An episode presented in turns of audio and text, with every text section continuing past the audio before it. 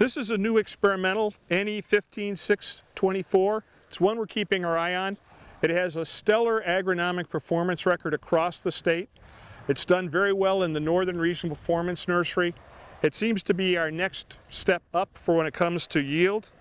It's got moderate resistance or susceptibility to leaf rust, very good stem rust resistance, pretty good stripe rust resistance, very good soil-borne mosaic virus resistance. Its end-use quality seems to be acceptable. It's probably the second year in the test. I think it's the first year in this part of the state. It'll be uh, one we'll keep our eyes on and maybe released.